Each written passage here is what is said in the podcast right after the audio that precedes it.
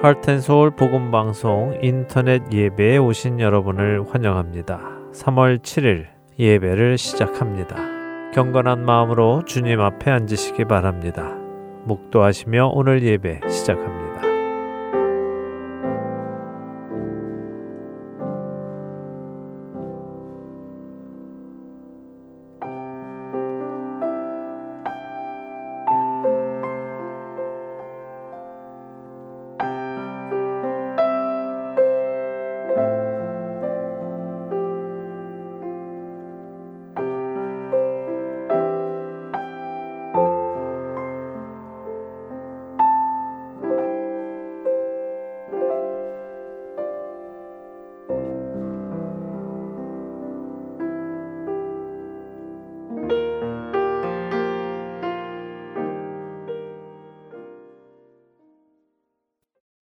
함께 찬송하겠습니다. 새 찬송가 8장, 새 찬송가 8장, 통일 찬송가는 9장, 통일 찬송가 9장, 거룩 거룩 거룩 전능하신 주님 함께 찬송하겠습니다.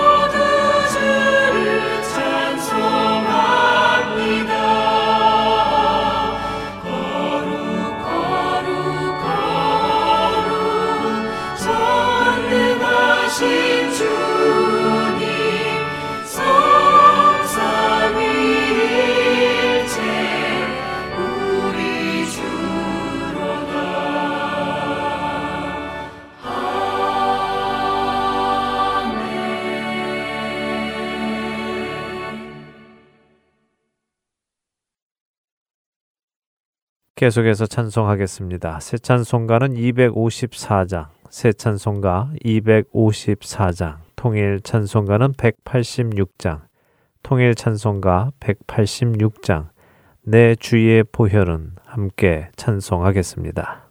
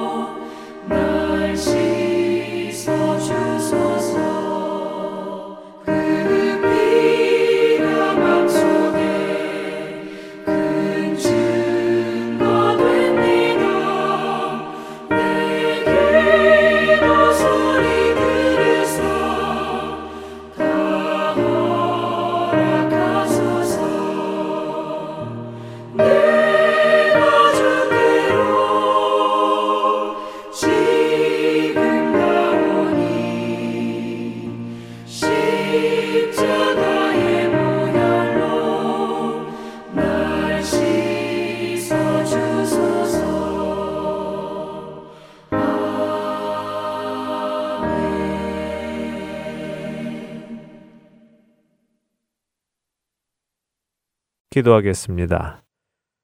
하나님 아버지, 오늘도 우리를 주님 앞에 살게 하시며 거룩한 주님의 자녀로 천국에까지 인도해 주시니 감사드립니다.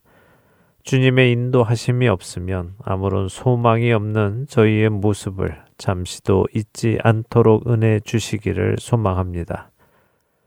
우리가 하나님 앞에 감히 설 수 있고 또 하나님을 아버지라 부를 수 있는 것은 오직 우리를 위하여 피 흘리신 예수님의 은혜 때문임을 이 시간 다시금 생각하며 주님 앞에 겸손히 엎드리기 원합니다. 우리 마음 안에 자리 잡고 있는 모든 교만함과 시기심, 미움과 원망의 마음들을 내려놓게 하시고 오직 우리를 구원하신 주님의 사랑과 은혜를 깨달아 저희도 그 사랑과 은혜를 다른 이들과 나누며 사는 자들이 되게 하여 주옵소서.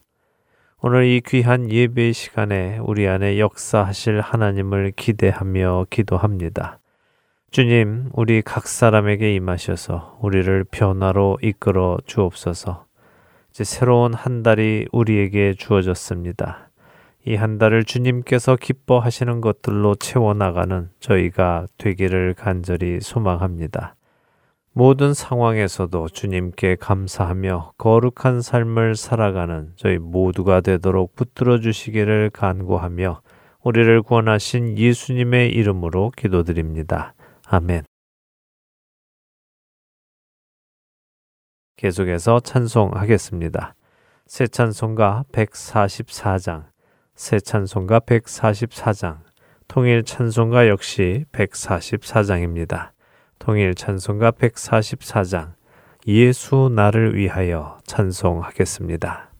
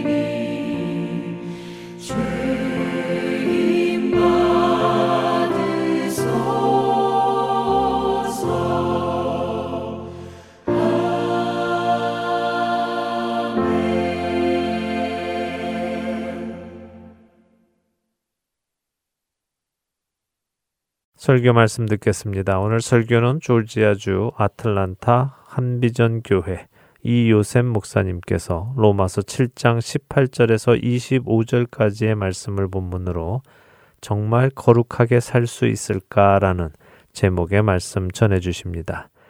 먼저 로마서 7장 18절에서 25절까지의 말씀 함께 읽겠습니다.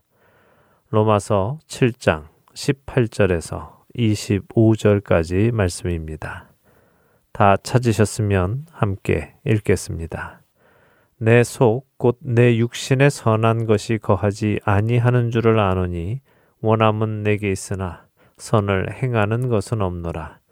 내가 원하는 바 선은 행하지 아니하고 도리어 원하지 아니하는 바 악을 행하는도다. 만일 내가 원하지 아니하는 그것을 하면 이를 행하는 자는 내가 아니요 내 속에 거하는 죄니라.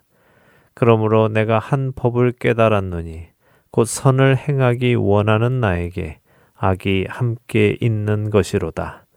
내 속 사람으로는 하나님의 법을 즐거워하되 내 지체 속에서 한 다른 법이 내 마음의 법과 싸워 내 지체 속에 있는 죄의 법으로 나를 사로잡는 것을 보는도다.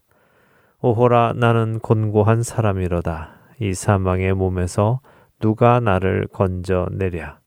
우리 주 예수 그리스도로 말미암아 하나님께 감사하리로다. 그런즉 내 자신이 마음으로는 하나님의 법을 육신으로는 죄의 법을 섬기노라. 설교 말씀 듣겠습니다.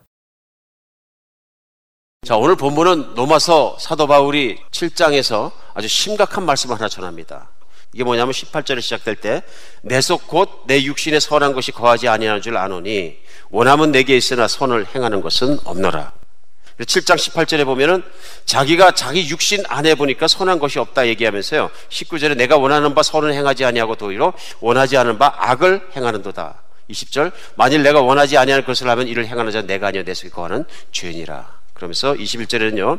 그러므로 내가 한 법을 깨달았노니 그 선을 행하기 원하는 나에게 악이 함께 있는 것이로다. 22절 내 속사람으로는 하나님 법을 즐거워하되 내 지체 속에 다른 한 법이 내 마음의 법과 싸워 내 지체 속에 있는 죄의 법 아래 나를 사로잡아 오는 것을 보는도다. 그리고 24절에 우리가 잘 알고 있는 고백을 합니다. 오라 나는 공고한 사람이로다. 이 사망의 몸에서 누가 나를 건져내랴. 그러니까 신앙생활하면서 이런 경우를 당하는 경우가 많이 있다 그런 얘기입니다. 사랑하는 여러분, 우리가 정말 예수님을 믿고 신앙생활하면서 신앙생활하는 것이 늘 즐겁고 기쁘고 쉽습니까? 아니면 신앙생활하는 것이 때로 힘들고 무겁고 정말로 아프게까지 느껴지기도 하십니까? 어느 쪽이십니까? 오늘 일부 예배는 여쭤봤더니 직접 대답하시는 보니까 반반이야. 기쁘고 즐겁다는 분도 계시고 힘들고 어렵다는 분도 계시고 많이 그런 것 같아요. 오늘 성경은 뭐라 그러냐면요. 그냥 힘든 것이 아니라 오호라 나는 공고한 사람이로다. 공고한 사람이다. 나는 하나님을 믿고 따르기에 너무 피곤한 사람이로다. 이런 얘기입니다. 정말로 힘든 사람, 힘든 사람이로다.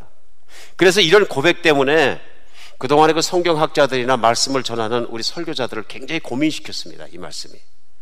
많이 힘듭니다. 다른 게 아니고 이 고백이 과연 사도 바울이 하는 고백이 사도 바울이 예수 믿기 전에 불신앙인의 고백이냐 아니면 믿는 사람의 고백이냐 하는 것입니다. 여러분은 어떻게 생각하십니까? 그러니까 많은 설교자들이 초기에는 이건 불신앙인의 고백이다 이렇게 설교하셨다가 평생을 두고 말씀을 묵상하고 또 묵상하다 보니까 아닌 거예요. 이건 신앙인의 고백 같으니까 사과하고 어, 저는 이렇게 생각했지만 제 포지션을 바꾸겠습니다. 그래서 이건 믿는 사람의 고백이라는 각도에서 다시 설교하시는 분을 제가 종종 보았습니다. 저는 이렇게 생각합니다. 이 말씀은 분명히 믿는 사람의 고백이다. 그것이 뭐냐 하면요. 22절의 말씀은 내 속사람으로는 하나님의 법을 즐거워한다는 표현이. 그렇죠? 그러니까 하나님을 믿지 않는 사람은 하나님의 법을 즐거워하지 않습니다. 하나님의 말씀이 맞고 하나님의 의가 옳고 하나님의 모든 뜻이 옳습니다. 제가 그런 나라에 살고 그런 분을 사모합니다. 하나님은 선하고 거룩하십니다. 이런 사람이 없다 그런 얘기입니다. 그래서 본문 말씀은 분명히 믿는 사람의 고백, 꼭 사도 바울이 잘 믿는 중에 한 고백이라고 생각을 해야 되는데, 그러면 사도 바울이 잘 믿는 사람으로 예수를 알고 예수님을 따르고 선교를 하고 그 뜨겁게 따라가는 영적 거장이고 우리가 아는 것처럼 흠잡을 데 없어 보이는데, 이 사도 바울의 고백이 7장에 보면은 우리와 같은 고백을 하고 있어요. 뭐예요? 오라 나는 공고한 사람이다. 왜요? 내 마음으로는 하나님의 뜻을 따르고 하나님의 말씀대로 살고 잘 살고 싶은데 실제로 노력하다 보니까 실패하고 안 되고 넘어진다는 얘기. 이게 누구나 신앙이면 한 번씩 겪을 수 있는 문제이고 종종 우리가 겪는 문제다는 얘기입니다. 그래서 가만히 생각해 보니까 오늘 24절에는 오라 나는 공공한 사람이로다 하는 고백과 체험이 여러분과 제 안에 필요하다는 것입니다. 반대로 생각해 보죠. 이 체험이 없어. 전혀. 그럼 그게 문제가 될 수 있다는 거예요. 문제가요. 그 말틴 루터라는 분이 사도 바울처럼 얼마나 신앙의 기계가 대단한 분이었느냐면요. 그때 당시에 천주교가 그렇게 파워가 강했는데 그 반박문을 써서 붙이니까 교황청에서 가만히 있을 리가 없죠. 근데 마틴 마틴 루터가 신학대학교에서 가르치는 신학교 교수였습니다. 신학을 전공한 사람이죠. 신학 박사였었는데 그러니까 신학적으로 그러면은 온 유럽이 시끄러워지니까 신학적으로 한 번은 논쟁을 해보자. 큰 테이블을 준비하고 이제 뭐 그 왕자들이랑 다 앉아 있고 교황청에서 보낸 신학자가 앉아 있고 마틴 루터가 앉아 있고 둘이서 신학 논쟁을 붙습니다. 신학 논쟁을 붙습니다. 그런데 마틴 루터한테 말을 바로 할 기회도 제대로 주지 않습니다. 그러나 마틴 루터는 성경은 이렇다 그러고 자기가 하고 싶은 얘기 다 합니다. 근데 지금도 그 논쟁한 내용들을 다 기록된 것들이 있는데 마틴 루터가 성경적으로 틀린 점이 하나도 없습니다. 교황청에서 나온 신학자는 교회 전통만 계속 강조하고요. 마틴 루터는 성경의 말씀을 강조합니다. 권위는 교회 전통에서 오는 것이 아니라 권위는 성경 말씀에서 오는 것이라고 선포하면서 강조합니다. 맨 마지막에 말을 통하지 않다. 마틴 루터가 느낍니다. 오늘이 내 죽는 날이구나. 이 회의가 끝나고 나면 나를 이단으로 해서 나가는 길에 날 잡아서 죽여버릴 것이다. 가고 죽고 각오합니다. 맨 마지막에 일어나서 손목을 붙잡고 선포합니다. 하나님 제가 할 것은 다 했습니다. So God helps me. 하나님 나를 도와주시옵소서. 대단한 결단입니다. 자기가 하고 싶은 말, 진리에 속한 말을 다 하고 그 자리에서 죽을 수도 있는데 그 말씀을 선포하는 거예요. 이건 믿음의 용기 중의 용기입니다. 그리고 걸어 나갑니다. 이제는 병사가 와서 교황청 병사가 낚아채가지고 끌고 가서 죽이면 죽는 겁니다. 그 죽음을 각오하고 걸어가는데 걸어가는 길에 말을 타고 한 무리의 기마대들이 흑기사들이 와가지고 갑자기 마틴 루테의 눈을 가리고 납치해 갑니다. 나중에 눈을 뜨고 보니까 독일에 있는 한 왕자가 그를 살리기 위해서 자기 기사를 보내서 드라마처럼 구출을 합니다. 그날 말틴 루터가 죽는 거였었는데 드라마처럼 구출을 해가지고 왕자만 아는 자기의 성에 깊숙한 곳에 집어넣고 말틴 루터가 하고 싶은 일을 하게 합니다. 그래서 말틴 루터가 라틴어로만 되어 있던 성경을 자기 나라 말이었던 독일 말로 번역하기 시작해서 오랜 세월에 걸쳐 독일 말로 번역하고 그 성 안에서 많은 일을 합니다. 이렇게 놀랍게 변화된 말틴 루터가 신부로서 처음으로 장가를 갑니다.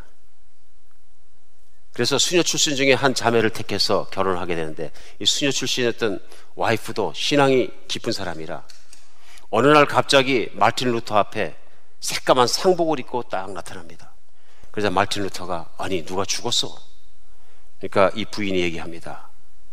예, 제 생각에는 오늘 하나님이 돌아가신 것 같습니다. 그러니까 왜 그렇소? 그러니까 당신이 기쁨도 없고 탄식만 하고 한식만 쉬고 앉아 있으니까 당신이 그렇다 그러면 하나님이 돌아가신 일 외에 뭐가 있겠습니까? 유명한 얘기랍니다. 그러니까 마틴 루터 같은 사람도 신앙생활을 하다 보면 탄식하고 고통스럽고 힘들 때가 있다 하는 얘기입니다. 그럼 오늘 이것을 쓴 정말 영적인 거장 사도 바울도 이렇게 오호라 나는 곤고한 존재로다 하는 때가 있고 마틴 루터 같은 영적인 거장들도 있다 하는 얘기입니다. 그렇겠죠. 그러니까 이런 고백이 있는 것은 고백이 없는 것보다 훨씬 낫다. 훨씬 낫다. 마귀가 있고 사단이 있고 영적인 세력들 하나님의 나라를 밀어내려 그러는 존재가 분명하게 있다는 것이 여행 중에 제가 확고하게 느껴진 건 뭐냐면요. 역사 속에 보면 부흥이 일어나면 그 자리를 반드시 밀어내는 존재가 있어요. 공격하는 존재가 있어요. 그렇죠? 유럽 지역에 그렇게 해서 부흥이 일어나니까 그 다음에는 그걸 갖다 또 이용을 해가지고 인간의 조직적으로 만들고 인간의 방법대로 만들고 인간의 전통을 더 중요시하게 만들어가지고 유럽 교회를 저렇게 죽게 하는 거예요. 자기들은 정통이고 잘 신앙생활하고 있다고 생각하는데 그들이 의지하는 것은 하나님 말씀이나 성령의 능력이 아니고요. 뭐예요? 교회 전통이나 성인식을 하는 것처럼 입교식을 했다는 그런 예식들이 그들에게 정체성을 주게 나는 예수를 믿는 교인이다. 그게 아니죠. 복음이죠. 오늘 사도 바울이 전하는 것은. 그러니까 그렇게 밀어내는 것이죠. 여러분과 제가 살고 있는 미국도 똑같습니다. 제가 늘 말씀드린 대로 우리 동네마다 있는 것 중에서 YMC라는 단체가 있는데요. 그건 Young Men Christian Association입니다. 그러니까 청년 그리스도인들의 모임이란 뜻이고요. 그 YMCA에서 수많은 그리스도인들이 매번 모여갖고 거기서 기도회하고 전도하고 선교하고 그러던 것이 YMCA입니다. 여러분 불과 몇십 년이 지나고 나서 YMCA는 지금 뭐 하는 곳입니까? 애들 가서 수용하는 곳이에요. 전혀 교회하고는 관계가 없는 것이. 왜 이런 일이 생기는 것입니까? 뭐가 부흥이 일어나고 역사가 일어나고 하나님의 능력이 일어나기 시작하면 거기에다 마귀가 밀어넣어가지고요. 세큐라리제이션, 그 세속화를 시켜버리는 거예요. 세상을 닮아가게 하고 세상을 사모하게 하고 본질이 아닌 것을 따라가게 만들어가지고 결국은 그것을 변질시켜버리는 거예요. 무서운 것이죠. 우리 신앙도 마찬가지입니다. 자칫 잘못하면 신앙이 변질돼 버립니다. 근데 벌써 이 고백처럼 본문의 고백처럼 오호라 나는 공고한 존재라도 하는 고백은 왜 오느냐면요. 내가 하나님의 법을 사모하고 그렇게 살려고 노력해 보니까 힘들다는 걸 발견할 때마다 나오는 고백이다 그러니. 이 고백은 반드시 필요한 겁니다. 오늘 그래서 중요한 것은 무엇이냐면요. 오늘 이런 고백이 한 인간에게 일어나는 게 성령으로 말미암은 것입니까? 마귀로 말미암은 것입니까? 아니면 너무 어렵습니까? 아멘을 하실 겁니까? 안 하실 겁니까? 아멘을 하셔야 되는 거죠. 내가 예수를 믿고 성령을 받고 나서 보면 모든 게 다 한 번에 끝났으면 좋은데 성령을 받고 나서 보니까 괴로움이 올 수도 있다 하는 얘기입니다. 믿으십니까? 어, 성령 받으면 이제 좋다 그러더니 이제 괴롭다 그러면 뭐야? 사람이 살아가다가 사람은 온전하게 자기가 자기 뜻대로 산다고 생각했는데 성경은 분명히 말씀해 내 뜻이 아니라 너를 조종하고 있는 죄를 조종하고 있는 마귀의 세력이 있다 말씀하시는 거예요. 하나님을 대적하는 악의 세력이 세상에 있고 그 악을 쫓아가는 존재가 아담과 이브 때부터 마귀의 종이 되어 살아가기 때문에 죄를 지는 자마다 다 죄의 종이라고 요한복음 8장에서 예수님 분명히 말씀하시는 거예요. 하나님께서 그것을 끌어주지 않으면 죄의 종에서 노예에서 해방될 수 없다 그러시는 거예요. 죄의 종이 죄를 짓는 이유는 죄를 질 수밖에 없기 때문에 죄를 짓는다. 하나님의 뜻을 따라가는 것보다 내 주장대로 내 뜻대로 살아가는 걸 인간이 훨씬 더 좋아한다는 거예요. 그렇죠? 따지고 보면요. 그래서 예수님을 만나고 예수님께 나의 모든 걸 드리고 나니까 이제부터 내가 살아가는 건 내 뜻대로 사는 게 아니라 예수님을 따라 사는 거죠.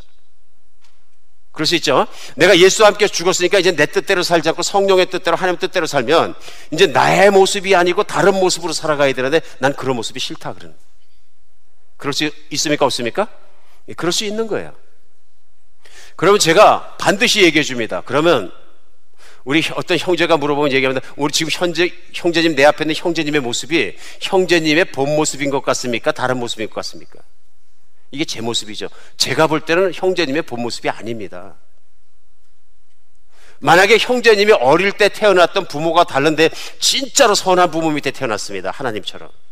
미워하지도 않고 변화하지도 않고 절대적으로 사랑하고 모든 생명을 바쳐 사랑하는 부모 밑에 태어났고 세상에서 공부 잘하고 못하는 거 정지하지 않고 학교에 갔는데 완벽한 선생님과 완벽한 친구들을 만나서 한 번도 나를 힘들게 하지 않고 나를 존중해주고 생명같이 사랑하는 선생님과 학생들 속에서 컸습니다.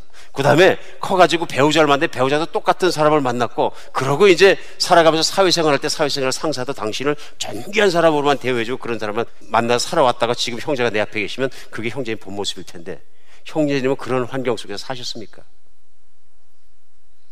여러분 사람이 천재 내 모습이 되는데 환경의 영향을 받습니까? 안 받습니까? 무지하게 받습니다. 어릴 때 내가 사랑을 받아야 무조건적인 사랑을 받아야 되는데 만약에 배척을 당한다든지 부모의 눈치를 봐야 된다든지 어떤 사랑을 획득해야 된다고 생각하면요 비겁한 성격이 되기 시작합니다. 학교 가서 왕따 당하고 말할 필요 없고요. 내 모습이 아닌 트위스트된 내 성품과 성격과 그런 본질적으로 그런 모습들이 되는 거죠. 세상에 불완전한 수많은 환경과 사람과 관계 속에서 살아오면서 다치고 찢기고 부서지고 깨지니까 내 모습이 내 모습이 될 수가 없고 우리는 we lost. 진짜 내 모습이 무슨 모습인지 모르는 거예요. 저 자신도 그렇습니다. 우리가 어떻게 환경의 영향을 부인할 수가 있어요? 그러니까 예수님 말씀대로 우리가 진짜로 나의 죄악된 모습과 과거에 그냥 내 욕망을 따라 살거나 모았거나 막 부서진 모습들 세상으로 망가진 모습, 세상에 밟힌 모습들을 십자가에 못 박아버리고 하나님을 사랑하고 그분을 따라가면 십자가에서 돌아가신 예수 그리스도의 가치만큼 나를 존귀하게 생각하신 하나님께서 끝까지 너를 돌보면서 원래 내 모습으로 회복시켜 주시는 거죠. 맞습니까? 그러니까 예수를 믿는 사람 모습이 가장 이 세상에서 아름다운 모습이라는 게 그런 거죠. 오늘 이것이 우리에게 왜 이렇게 중요하냐면요. 그래서 예수님을 믿고 살아가려고 보니까 내 안에 예수님과 함께 죽고 성령이 들어오셨는데 성령이 들어오시니까 내가 육신 속에 살아가는 동안은 타락한 육신의 본질이 괴롭히니까 두 개가 부딪힌다 그래요. 부딪혀야 안 부딪혀요? 예수님이 재림하실 때까지는 여러분과 제가 사는 세상도 마귀와 성령이 동시에 존재하시고요. 내 속 안에도 마귀의 종이 돼서 살아갔던 육신 속에 살아있는 동안 육신의 본질이 계속 나를 괴롭힐 수 있다 그런 얘기. 이제 성령이 들어오셨기 때문에 뭐가 되냐 고민이 되는 거예요. 힘들어 주는 거예요. 그래서 오라 나는 곤고한 사람이로다 하는 고백은 뭐냐 하면요. 이제 성령을 받고 나서 보니까 힘들어졌다. 맞습니까? 실제로 제가 예수님 처음 믿고 나서 진짜 뜨겁게 예수님 사랑하고 이렇게 따라가고 싶은데 좀 하다 보니까 내가 하루 종일 말씀만 듣고 찬양만 듣고 기도만 하기 전에는 한두 시간만 말씀 안 봐도 갑자기 마음속에 이상한 생각, 머릿속에 나쁜 생각, 그 다음에 이상한 행동도 하게 되고 자꾸 멀어지는 거예요. 그러려면은 진짜로 하루 종일 말씀 앞에만 앉아있고 잡생각하면 안 되고 그것만 하면 그렇게 될지도 모르겠어요. 안 되는 거예요, 이게. 야, 이게 안 되는 거구나. 얼마나 절망했는지 모릅니다. 그 어허라 나는 곤고한 존재로다 하는 고백이 여러분과 저에게도 있을 수 있다는 얘기입니다. 이것이 뭐냐면 오늘 첫 번째요. 성령이 내 안에 임재하 계시다는 것을 분명히 내가 믿음, 믿음을 가져야 됩니다. 그렇게 고민하는 내 안에 성령님이 계십니까? 안 계십니까? 예, 그 성령이 나와 함께 계시다는 걸 믿어야 됩니다. 믿어야 됩니다. 그러니까 마귀는 와서 너는 성령 못 받았어. 너는 성령이 없는 거야. 너는 성령과 관계가 없어. 너는 성령 충만 받을 수가 없어. 거짓말을 하니까 퍽퍽 쓰러지는 거예요. 그다음부터는 이제 내가 이제 죄를 때 쓰러져 버리면 믿음이 아예 없어져 버리는 거예요. 오직 성령 받았고 하나님께서 사랑하시고 성령 받은 사람만이 하나님의 자녀를 인치시고 예수를 믿을 수 있다는 걸 믿으시기 바랍니다. 오늘 그렇기 때문에 성령 받은 사람이 살아가면서 한 가지 또 조심할 문제가 나오는 거예요. 오늘 이런 오호라 나는 곤고한 존재로다 해서 빠져나갈 길이 있다 그런 얘기예요. 그래서 사도 바울이 체험을 해보니까 24절에 그렇게 고백하고 25절에 가면 바로 다른 얘기를 합니다. 무슨 얘기요? 25절에서는 예, 우리 주 예수 그리스도로 말미암아 하나님께 감사하리로다. 그런즉 내 자신이 마음으로 하나님의 법을 육신으로는 죄의 법을 숨기느라. 24절에 나는 공고한 존재로다 그러 돌아서 가지고 오라 공고한 존재라 해서 갑자기 우리 주 예수 그리스도를 하나님께 감사하리로다. 한 절 사이에 갑자기 감사하는 거예요. 여러분 이해 가십니까? 막 통곡하고 울다 확하 웃는 거예요. 저 이런 분 만나면 굉장히 걱정합니다. 제 인생에 정상적으로 사는 분들 이런 분을 딱 한 번 만나고 지금까지 기억합니다. 사적인 경험이라 다 나눌 수는 없지만. 교회 안에 신앙이 깊은 분이었는데 참 지금도 안타깝게 생각합니다. 막 울고 불고 막 통탄하고 회개하고 난리칠 때 보면은 진짜 슬퍼요. 근데 그러다 말고 갑자기 돌아서더니 씩 웃는 거예요. 아, 근데 제가 소름이 확 끼치는 거예요. 저렇게 슬펐다고 왜 갑자기 돌아서가 씩 웃을 수 있느냐. 오늘 그런 얘기를 하는 게 아니죠. 이제 그런 경우는 뭐냐면 다면형 인간이 된 거예요. 다면형 인간.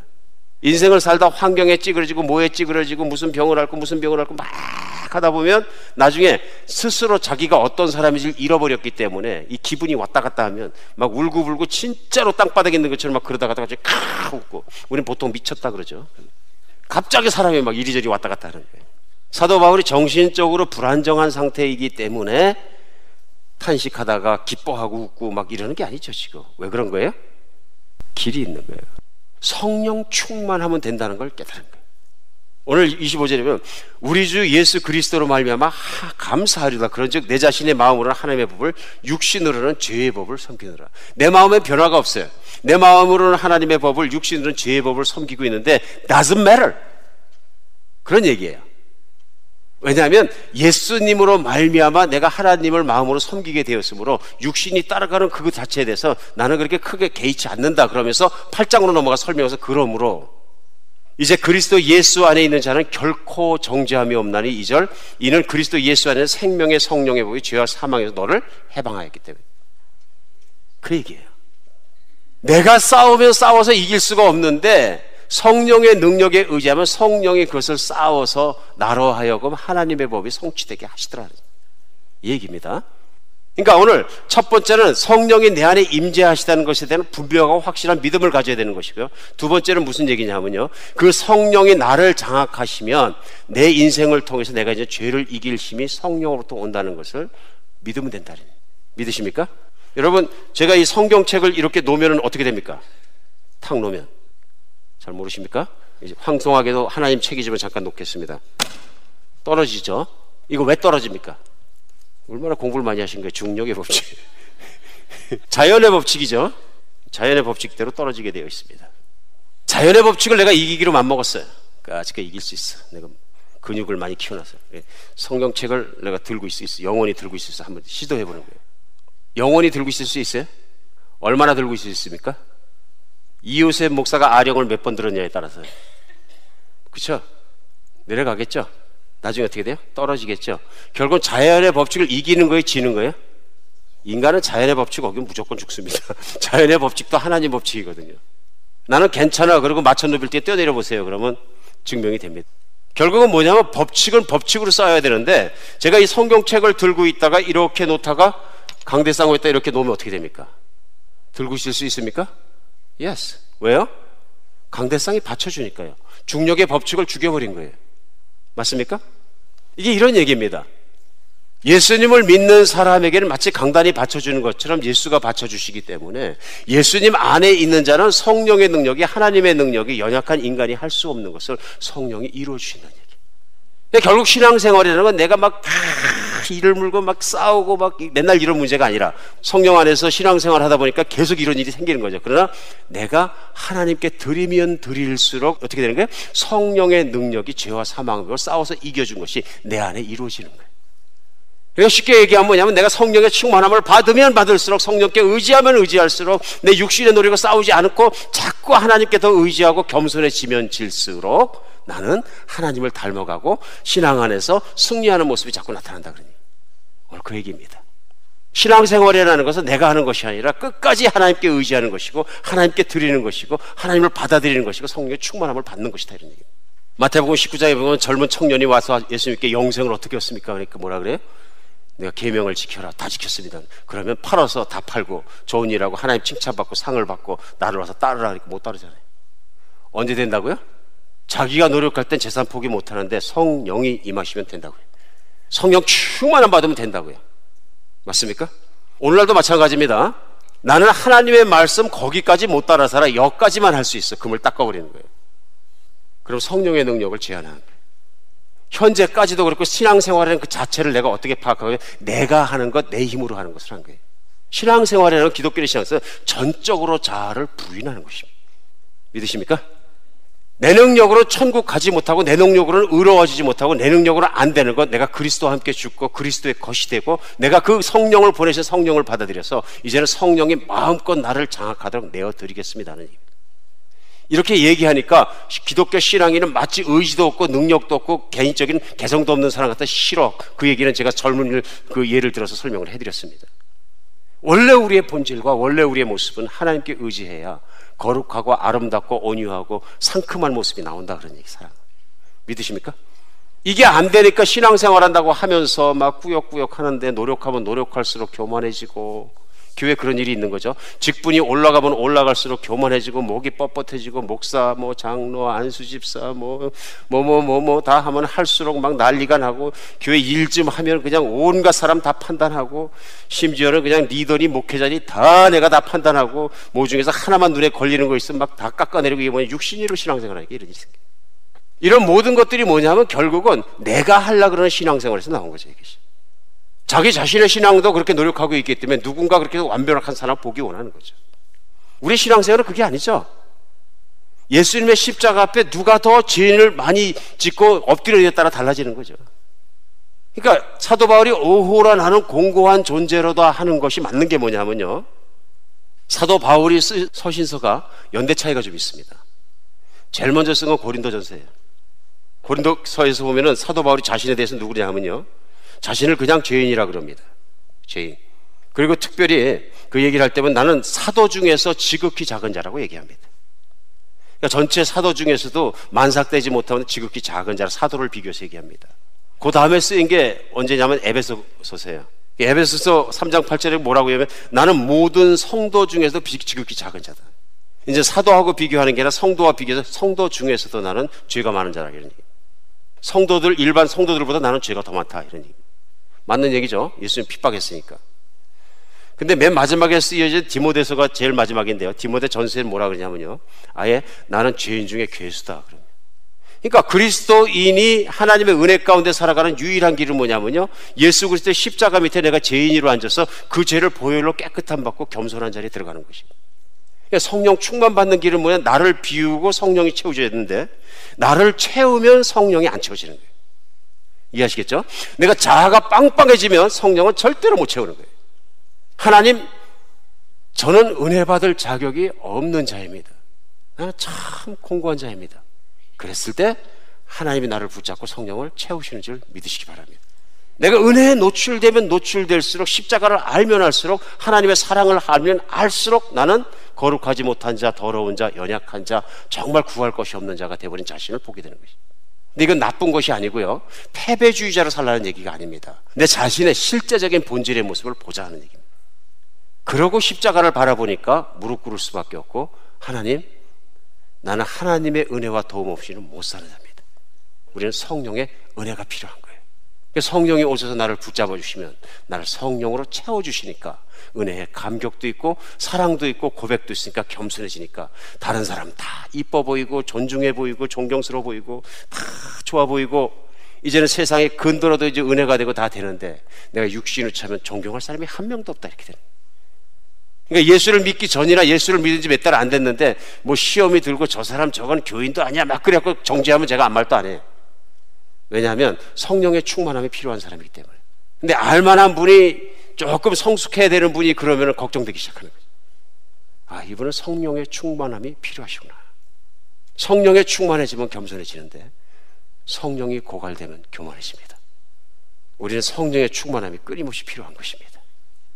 그러므로 그리스도 예수 안에 있는 자에게는 결코 정죄함이 없나니 이는 그리스도 예수 안에 있는 누구의 법이요? 나의 법이야. 육신의 법이 아니고 생명의 성령의 법이 죄와 사망의 법, 육신의 법, 내가 노력해서 내가 하는 것에서 너를 해방하였기 때문에 이걸 누릴 수 있는 사람은 한 종류의 사람뿐이에요. 오직 예수 안에서 예수로 충만해지는 사람. 성령이 오셔야 그것이 됩니다.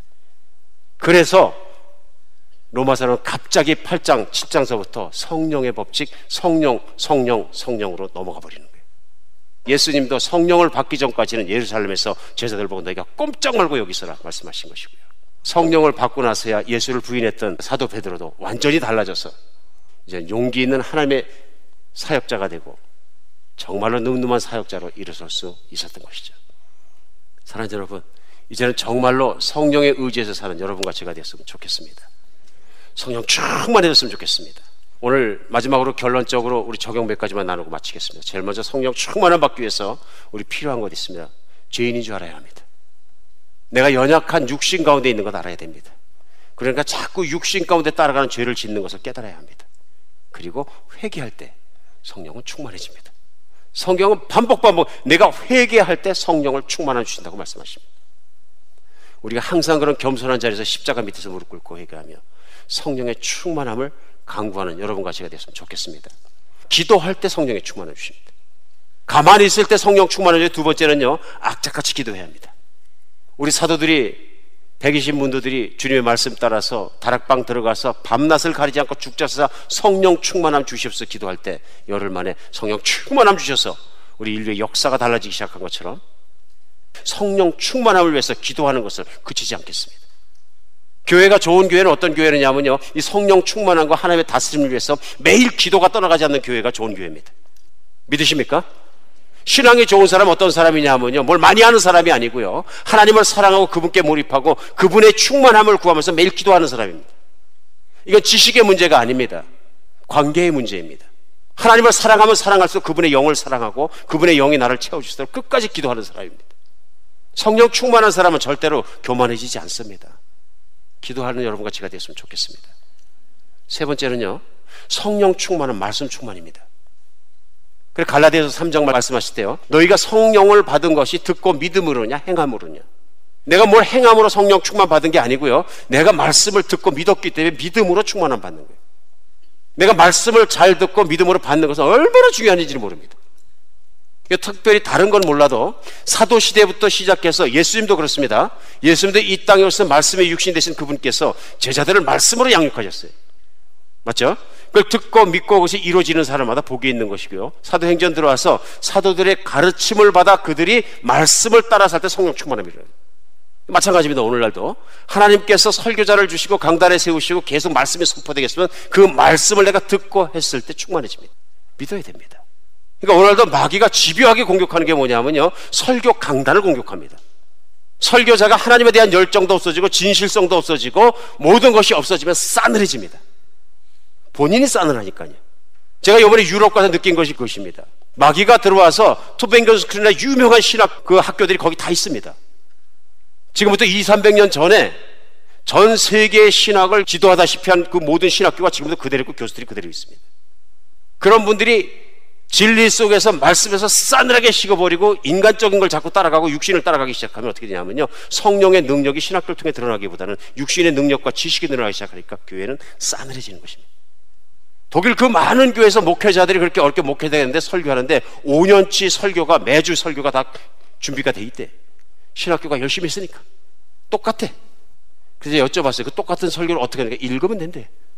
여러분 설교 하나님 말씀이라는 건 설교자가 자기가 먹고 소화가 되고 소화된 것이 전달돼야 되는 것이지 이걸 갖다가 누가 준 거를 책으로 읽어주면 저 자신도 마찬가지입니다. 이거 제가 쓴 것도 아니고 누가 써준 건데 읽어준 목사, 목사 일을 다 하니까 지금 뭐 하고 있는 거예요? 예배 예식을 치르고 있는 거죠. 목사는 무슨 자리가 되면 예식하는 사람이 되는 거예요. 장례식, 결혼식, 그 다음에 뭐 입교식, 유아세례식, 예배 드리는 것도 예배 예식. 열정도 없고 감동도 없고 변화도 없고 본질의 변화가 일어나자 성령의 변화가 없는 자리가 될 수밖에 없는 거죠.